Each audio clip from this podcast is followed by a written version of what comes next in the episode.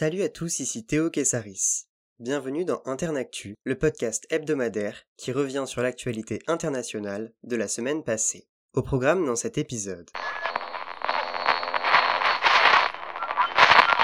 Son retour au bercail a fait du bruit. Il y a deux semaines, l'opposant russe Alexei Navalny quittait l'Allemagne pour se rendre en Russie. À peine arrivé à l'aéroport de Moscou, il a été interpellé. Il se voit reprocher d'avoir violé les conditions d'une peine de prison avec sursis écopée en 2014. Dans la foulée de son arrestation, l'Union européenne et les États-Unis ont exhorté Moscou à libérer immédiatement l'opposant. Mardi dernier, Alexei Navalny avait contre-attaqué en publiant sur YouTube une vidéo dans laquelle il expose la richesse du président russe. Un palais fastueux de 17 000 mètres carrés, c'est ce que posséderait Vladimir Poutine, d'après cette enquête de près de deux heures. Le Fonds de lutte contre la corruption, organisation de Navalny, a aussi diffusé un document écrit prouvant que la valeur de la propriété avoisinerait 1,1 milliard d'euros. La bâtisse compterait un casino, un théâtre et même une patinoire souterraine. L'action de Navalny vise à documenter la corruption pratiquée selon lui par le chef d'État. Il a appelé la population à sortir dans la rue pour ne pas laisser, je cite, nos impôts enrichir ces gens. Fin de citation. Vladimir Poutine a démenti ces accusations à l'occasion d'un échange par visioconférence avec des étudiants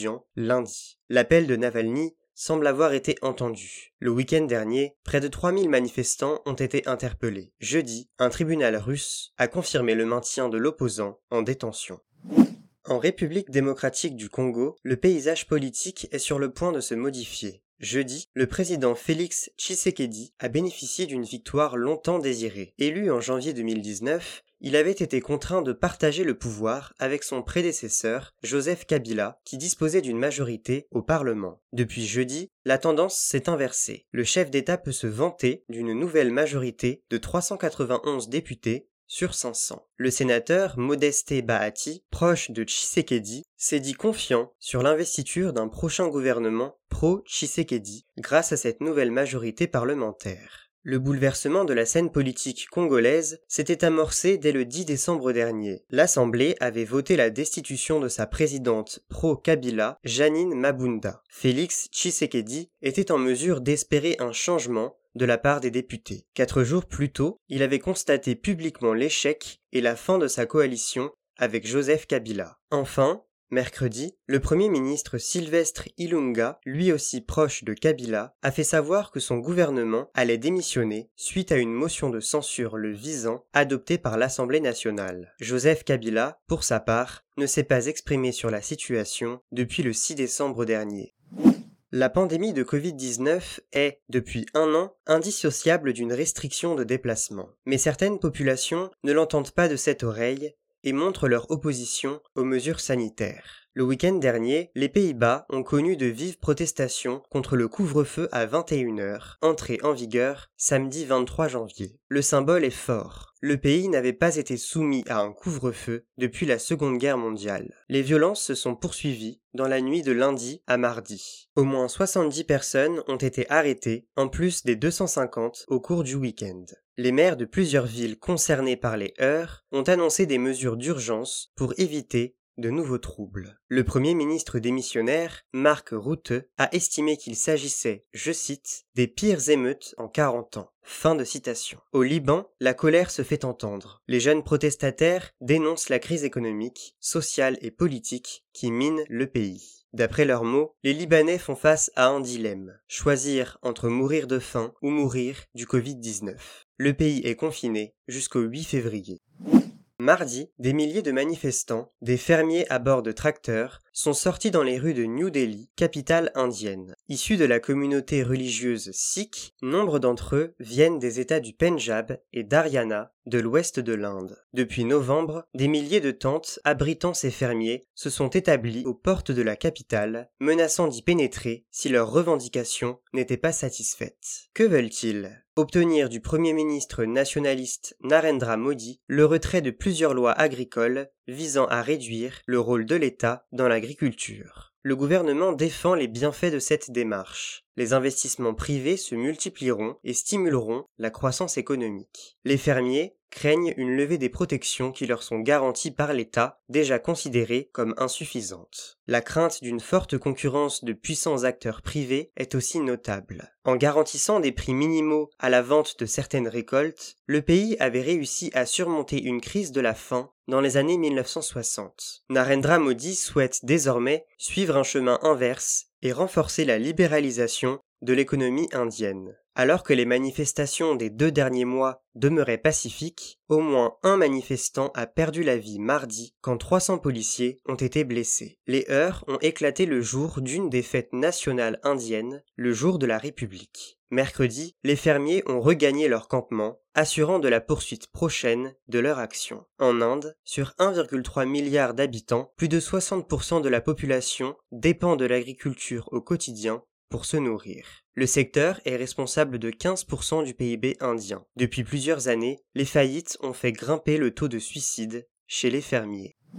Mercredi, le président russe Vladimir Poutine a ratifié la prolongation pour 5 ans du traité de désarmement nucléaire New START, signé en 2010 avec les États-Unis. Ce texte sur les armes nucléaires stratégiques limite les arsenaux à 1550 ogives pour chacun des deux États. Ce chiffre est réduit de 30% en comparaison au plafond précédent établi en 2002. La date d'expiration du traité New START était fixée au 5 février prochain. La décision de Poutine fait suite à un appel téléphonique avec Joe Biden survenu mardi. Le nouveau locataire de la Maison Blanche a affiché la couleur en abordant des sujets délicats. Sur le dossier ukrainien, Joe Biden a réassuré son soutien à la souveraineté de ce pays frontalier au géant russe. Il s'est dit préoccupé face à la répression des manifestations du week-end dernier et à l'empoisonnement d'Alexei Navalny au mois d'août. La récente cyberattaque contre des ministères américains imputée par Washington à Moscou a aussi été évoquée. Au sujet du nucléaire iranien, le consensus devrait être de rigueur entre les deux pays. Les modalités de négociation risquent d'accroître les tensions entre les États-Unis et l'Iran. La Russie attend que les Américains fassent le premier pas quand ces derniers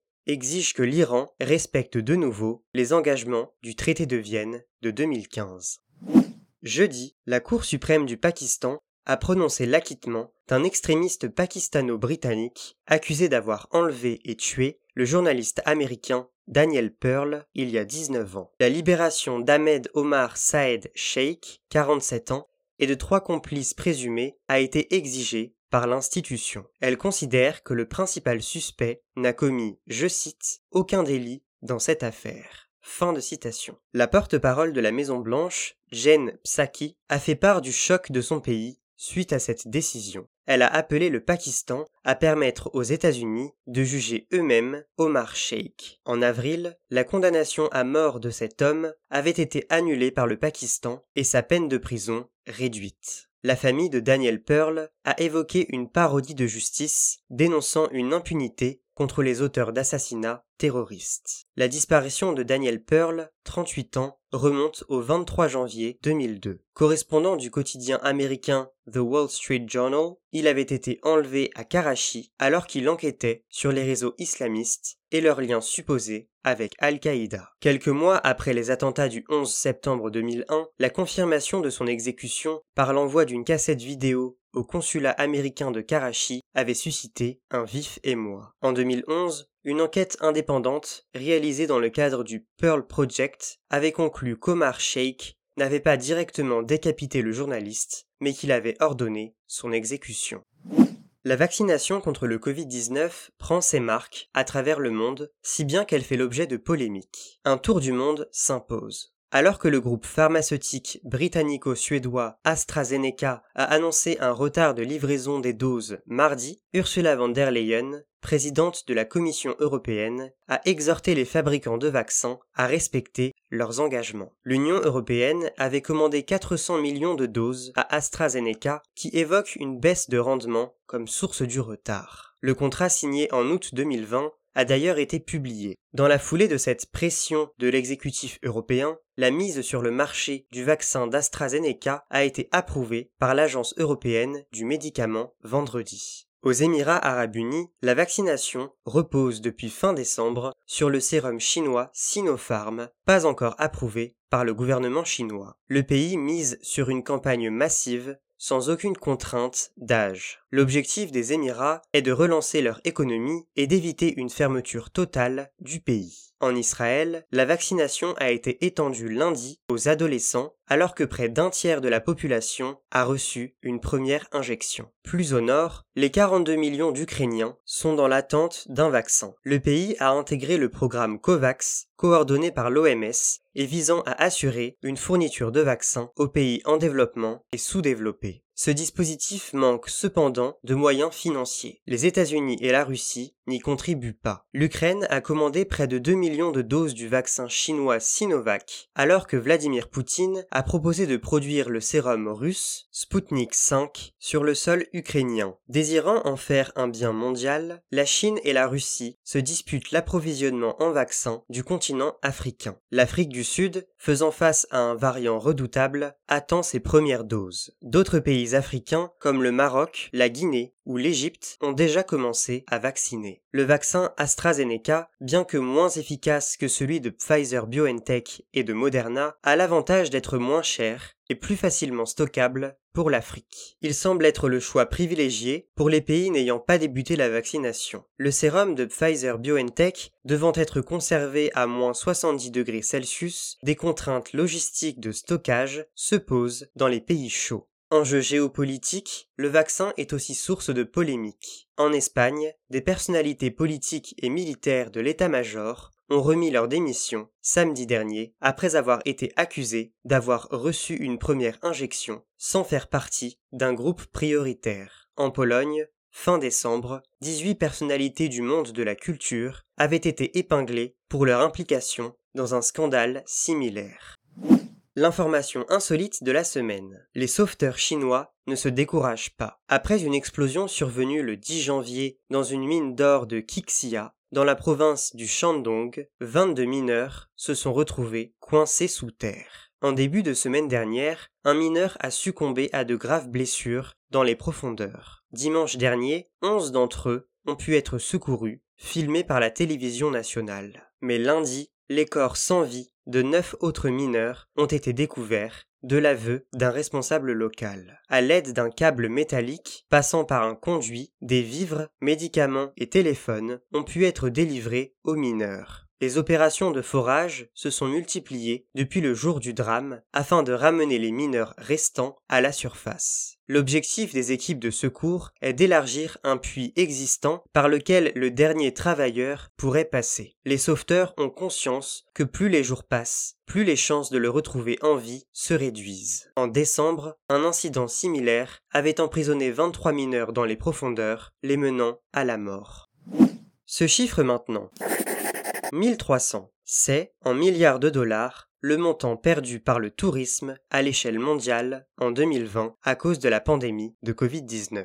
Cette tendance a été identifiée par l'Organisation mondiale du tourisme jeudi. Les restrictions de déplacement en sont la cause première. Dans son communiqué, l'organisation précise que cette perte est 11 fois plus importante que celle enregistrée lors de la crise économique mondiale de 2009. Par rapport à 2019, un milliard d'arrivées internationales de touristes en moins sont notables en 2020. Les experts de l'organisation alertent sur la menace à long terme sur 100 à 120 millions d'emplois directs du secteur touristique. Lors de la crise économique de la fin des années 2000, la chute du nombre de visiteurs n'était que de 4%. Le classement des régions ayant enregistré la plus forte baisse des arrivées touristiques est le suivant. L'Asie-Pacifique arrive en première position, talonnée par l'Europe, le Moyen-Orient et l'Afrique. Le continent américain referme la marche avec une baisse de 69%.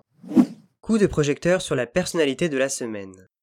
Elle est symbole de renouveau en Estonie, ce pays d'1,3 million d'habitants où les gouvernements successifs ont tous été dirigés par des hommes. Kaya Kallas, 43 ans, à la tête du Parti de la Réforme, est devenue lundi la première première ministre d'Estonie. Elle est la fille de l'ancien chef de gouvernement de ce pays balte, Sim Kalas. Elle a obtenu la confiance de 70 députés sur les 101 que compte le Parlement national. À la veille de sa prestation de serment et dans un contexte de lutte contre le Covid-19, Kaya Kalas a promis, je cite, de garder l'Estonie aussi ouverte que possible afin que l'activité économique puisse se poursuivre. Fin de citation. Aux élections législatives de 2019, son parti du centre libéral était arrivé en tête sans obtenir de majorité absolue. N'étant parvenu à construire une coalition gouvernementale, il s'était rallié à celle du parti du centre, dirigé par le premier ministre d'alors, Yuri Ratas. Début janvier, ce dernier a été contraint à la démission suite à une enquête pour corruption visant son parti. La coalition de centre droit, qui comptait dans ses rangs le parti d'extrême droite et Creux, s'est effondrée. Kaya Kalas et Yuri Ratas alternent au gouvernement depuis près de 30 ans, au lendemain de la disparition de l'URSS. Europhile, elle est attachée à l'appartenance de son pays à l'OTAN, qu'elle perçoit comme un bouclier face à la Russie. Et voilà, c'est la fin de ce numéro d'Internactu. On se retrouve la semaine prochaine pour un nouvel épisode, et en attendant, restez informés.